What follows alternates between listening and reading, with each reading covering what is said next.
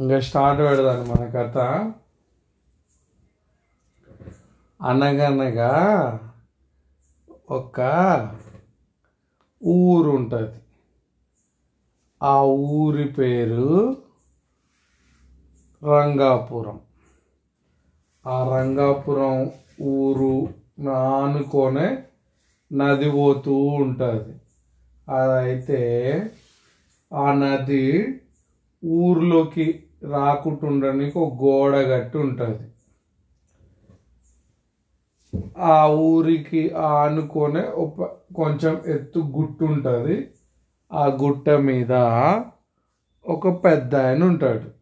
ఆయన పేరు బాబా.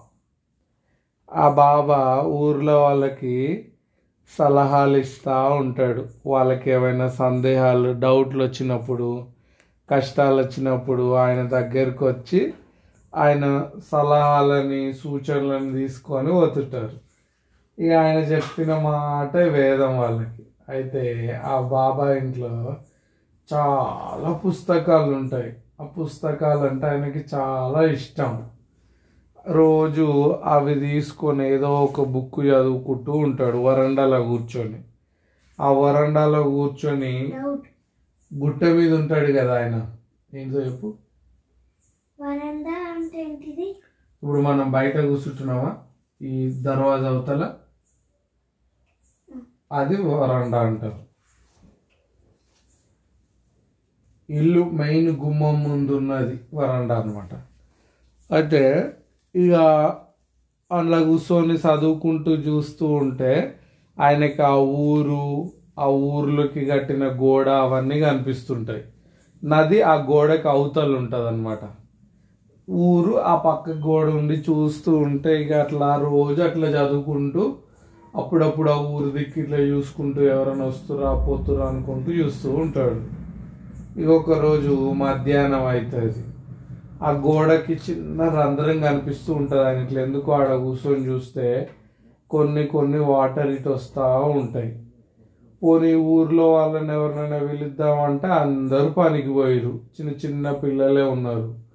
ఇంకా కొద్దిసేపు అయితే ఈ రంధ్రం పెద్దగా అయిపోయి ఊర్లకు నీళ్ళు వచ్చి ఈ ఊరిని ముంచేస్తుంది అనేసి ఆలోచించి ఎట్లా విలువాలా అని దెబ్బ దెబ్బ పోతాడు ఇంట్లోకి.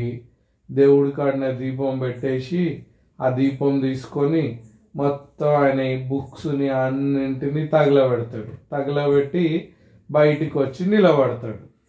ఇక ఇల్లు బుక్స్ తగలబడేసరికి పెద్ద మంట వచ్చి పొగొస్తూ ఉంటే దూరంగా చిలకలలో ఉన్నోళ్ళు అరే మన బాబాయ్ ఇల్లు తగలబడుతుందని పరిగెత్తుకుంటుండే వస్తారు. ఊరికి వచ్చి ఆప ఆర్పేద్దాం పదండి అని చూస్తూ ఉంటే బాబా అంటాడు బాబు ఇది కాదు ఫస్ట్. అగో చూడ ఆ గోడ నీళ్ళు లీక్ అవుతూ ఉంది. ఇంక ఎక్కువ ఆలస్యం చేస్తే ఊరు మునిగిపోతుంది ఫస్ట్ మీ పిల్లల్ని పెద్దోళ్ళని మీవేమైనా చిన్న చిన్న పశువులు ఉంటే అవన్నీ తీసుకొని గుట్టపైకి రాపండి అని చెప్తాడు. ఇక వాళ్ళందరూ బాబా చెప్పిండంటే ఏదో మతలబ్ ఉందనేసి పరిగెత్తి పోయి వాళ్ళందరినీ వాళ్ళందరి చిన్నపిల్లల్ని మేకల్ని మేక పిల్లల్ని వాటన్నింటిని తీసుకొని గుట్ట మీదకి వస్తారు వాళ్ళు అట్లా గుట్ట మీదకి వస్తారో లేదో పెద్దగా ఆ గోడ డబిల్లు మన చప్పుడుతోటి కూలిపోయి నీళ్ళన్నీ ఆ ఊళ్ళోకి వస్తాయి.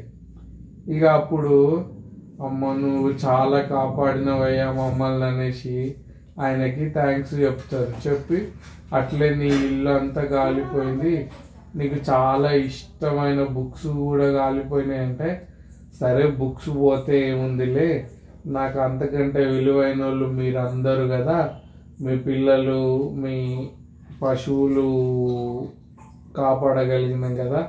అదే నాకు చాలా సంతృప్తి అని అంటాడు అది కథ.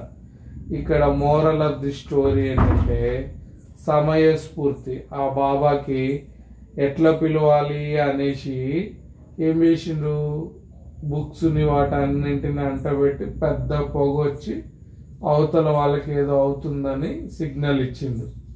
అట్లా మనం కూడా ఏదైనా కష్టాల్లో అంటే ప్రమాదంలో ఉన్నప్పుడు ఆలోచించాలి. ఆలోచించి రక్షించుకునడానికి ట్రై చేయాలి.